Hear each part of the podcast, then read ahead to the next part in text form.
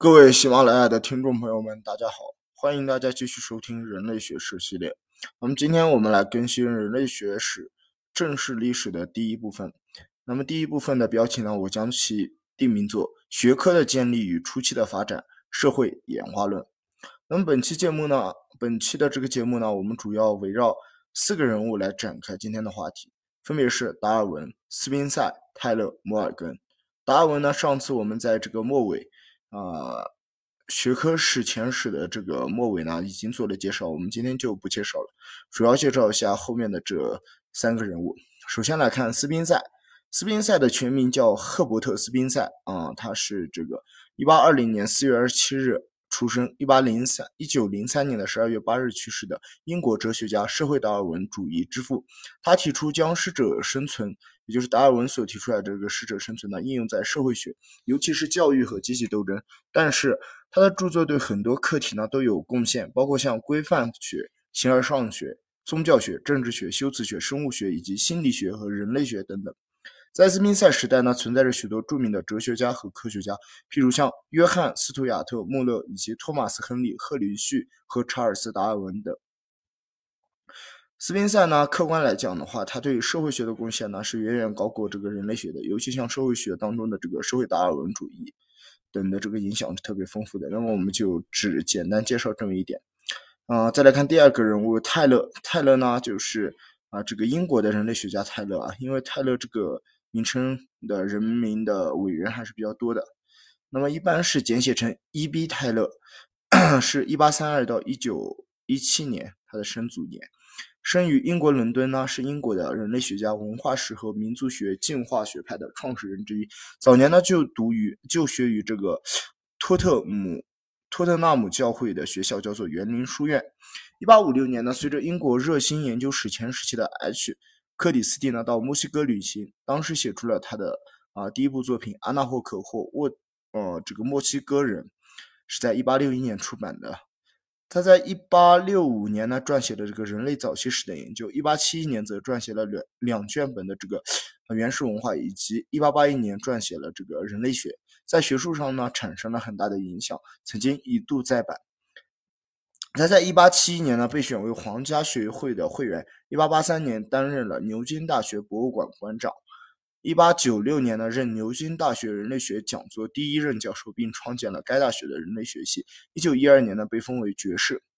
要知道，在英国呢，被封为爵士的都是呃响当当的人物。他在他为人类学的这个在英国的全面发展呢，建立了基础，并且做出了很大的贡献。泰勒呢，尤其反对当时特别流行的认为落后民族已经衰退，因而不够格的这种民族退化论。而提出了人类社会不断发展进步的思想，并把文化呢看作一个整体，认为一切民族对此都做过贡献。这在当时呢，无疑是具有很强大的这种进步意义的。在方法学上呢，他是第一个把统计学运用到研究处理社会现实的第一人。他的这个《论调查制度的一个方法》一八八八到一八八九年这一文呢，对后来的民族学、社会学研究也起到很大的作用。那么最后一个人物呢是这个摩尔根，也就是啊路易斯·亨利·摩尔根。那么今天呢我们会重点介绍一下这个人物，生卒年是一八一八年十一月二十一日到一八八一年的十二月十七日，出生的地方是纽约的纽约州的这个奥罗拉。他是美国知名的人类学家和社会理论家的先驱人物，并且是十九世纪美国最伟大的社会学家之一。最广为人知的是他探讨亲属和社会结构的作品《社会演化的理论》。他的伊洛奎人民族志呢，对他的这个亲属关系研究，啊，产生了很大的影响。那么，尤其由于他对这个亲属关系的研究呢，呃，他是早期支持美洲原住民在古代亚洲迁徙而来的这个理论的学者。他的社会理论呢，影响了后来的这个左派理论家。此外呢，摩尔根他是唯一受到查尔斯·达尔文以及卡尔·马克思和西格蒙德。弗洛伊德所引用的美国社会理论家。今天我们主要介绍一下他的生平、生涯、民族学方面的著作啊等内容。那么生平的话，刚刚也稍微介绍了一下，我们再稍微补充一点。他在成立于一九一七九五年的这个纽约第二所大学联合学院呢学习法律。由于他早年时的对呢故乡附近的这个印第安部落的啊这个伊洛魁人的风俗习惯特别感兴趣。青年时代呢，曾经组织一个这个大伊洛魁社，就是 Grand Order of the Iroquois，啊，还成为了这个创会的。战士，这个由年轻白人所组成的兄弟会呢，采用了伊洛魁人的某些社会行为，并对他们呢，啊的这个联盟特别感兴趣。他们穿着伊洛魁人的传统服饰，并采用某些伊洛魁人的仪式，目的在于以更好的方式了解这个人群。一八四四年，摩尔根迁徙到纽约州的这个罗彻斯特担任律师。呃，当时那里呢依然在伊洛魁人的领域范围，他将兴趣扩充到学习更多关于伊洛魁社会的东西。在同年战士的协助下呢，包括具有塞内卡人血统的帕克·摩尔根展开了破天荒的民族志研究工作。他研究各种事实，以便从伊洛魁人自己的话语来解释他们的社会。他担任律师呢，经常为印第安人辩护，维护他们的权利，毕生支持印第安人为反对白人压迫而进行的斗争，因此在印第安人中间是啊享有很大的声望的。摩尔根呢经营着商业，并从铁路和矿场呢赚取一小笔生意的财富。他在1861年呢当选为了这个纽约州众议会的议员，1868年又当选为州参议员的议员。他的热情呢依旧维持在这个民族志学术之上。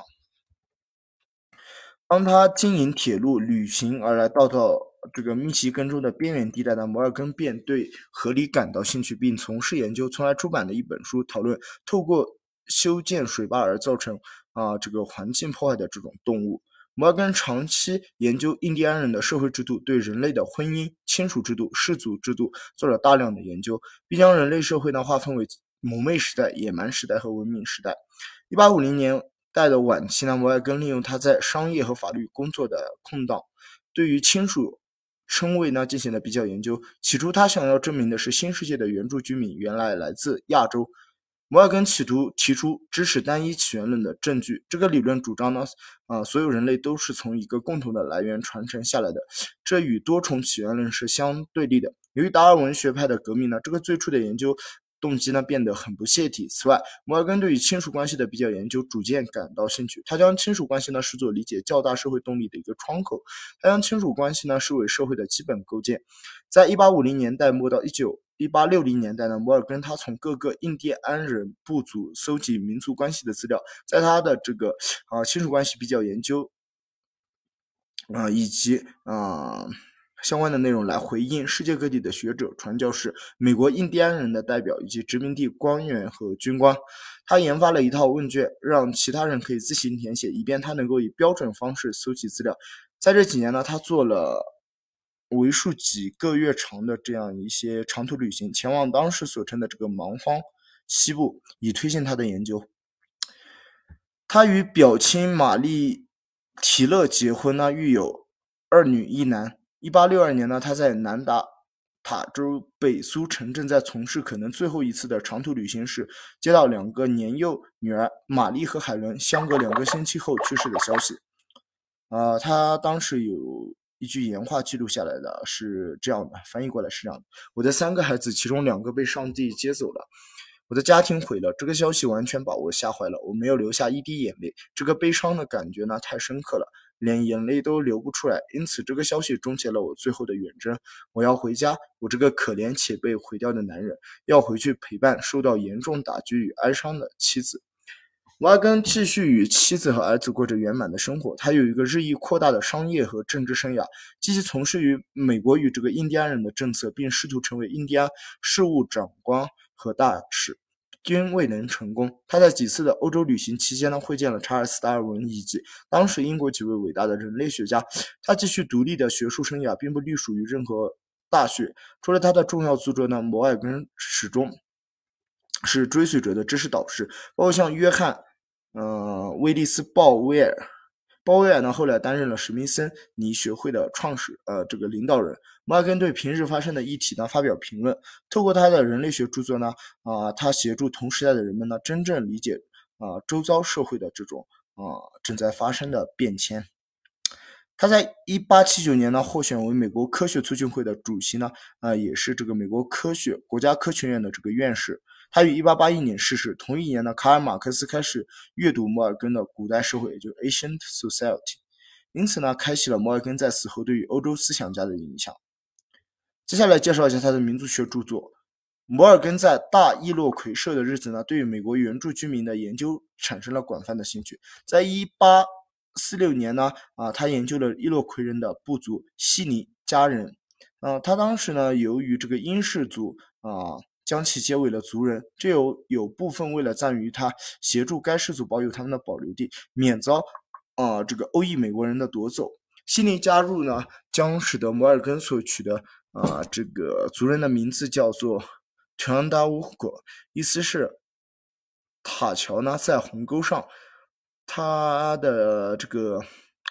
意义呢，也就是介于伊洛魁人和呃欧裔的美国人之间的一个桥梁。当年发表了十四封关于伊洛魁人的通信。他在一八五一年根据这个部族的考察他，发表了《伊洛魁人的联盟》一书，可以说是当时最早的呃是当时甚至世界上最早的民族学著作。他从伊洛魁人当中发现的这种特殊亲属制度出发呢，在密西根州北部的印第安人中发现了实质相同的制度和称呼。根据呃印度部分地区沿用的亲属关系术语呢，证明了印第安人呢源自亚洲。一八七零年发表了一篇《血亲和亲属制度》一书，对亲属关系做了精辟的论述，为研究家庭史的开辟了一条新的研究途径，以及进一步窥探人类学啊人类史前史的可能。引起了当时人们对社会发展研究的感兴呃的这种兴趣。一八七二年，他又发表了一部关于澳大利亚亲属关系的人类学著作。一八七七年，根据历经四十年的研究、观察和搜集资料呢，结合对于古典啊这个希腊语、罗马帝国的详细研究，写出了他的巨著《古代社会》，发展了他的社会进化理论，介绍了关于社会进步与技术进步之间的重要关联，强调家庭与财产关系呢应该拥有核心的地位。他在追踪学术、家庭关系、财产关系、较大的社会结构与政治体系以及知识发展等等项目的进，嗯，这种进化之间是存在交错关系的。他还检视了跨越，呃，这相当大时间向度的这种人类存在，呈现了三个进化的阶段，即蒙昧、野蛮与文明。这些阶段呢，进一步依据技术发明来细分。例如，在蒙昧时代使用火攻陶器，在野蛮时代的动物。啊，家养以及农业和炼铁术，以及在文明时代拼音文字与书写的发展，在某种程度上呢，这是为了创造一套解释北美洲历史的框架，可用于当时丹麦学者所发展出来的欧洲史前史的三阶段架构呢做一个啊对话。他生前还收集了不少印第安人的物品，都收纳在纽约州的这个州立博物馆当中。人类学家们承认他是第一位系统的研究人类亲属关系的人。也有的人类学家将其认为是进化论呢没有依据。他的理论曾经引起马克思、恩格斯的极大兴趣，认为他们对人类最初社会都是母权制的发现，其意义相当于达尔文发现了进化论，一下子说明了希腊、古罗马史书中最困难的地方，出乎意料的给我们阐明了国家产生以前原始社会制度啊的一个基本特征。嗯，总结而言呢，他的这个三部巨著《古代社会》啊。伊洛魁联盟以及人类家属的家庭的亲属制度三本书呢，基本上可以囊括他对这个他自己的个人思想以及对人类学所做的贡献。啊，要知道这个古代社会呢，恩格斯在此书的基础上写出了这个家庭自由之后国家的起源艺术。嗯，同时对马克思也是产生了很广泛的影响。好了，今天的节目呢就到这里，简单的给大家梳梳理一下啊这个。啊，人类学科在建立之初的一个啊三个呃主要人物的一个简介啊，希望大家能够持续关注，嗯，继续关注我的这个人类学史系列，一直会延续几周。好的，今天节目就到这里，感谢大家。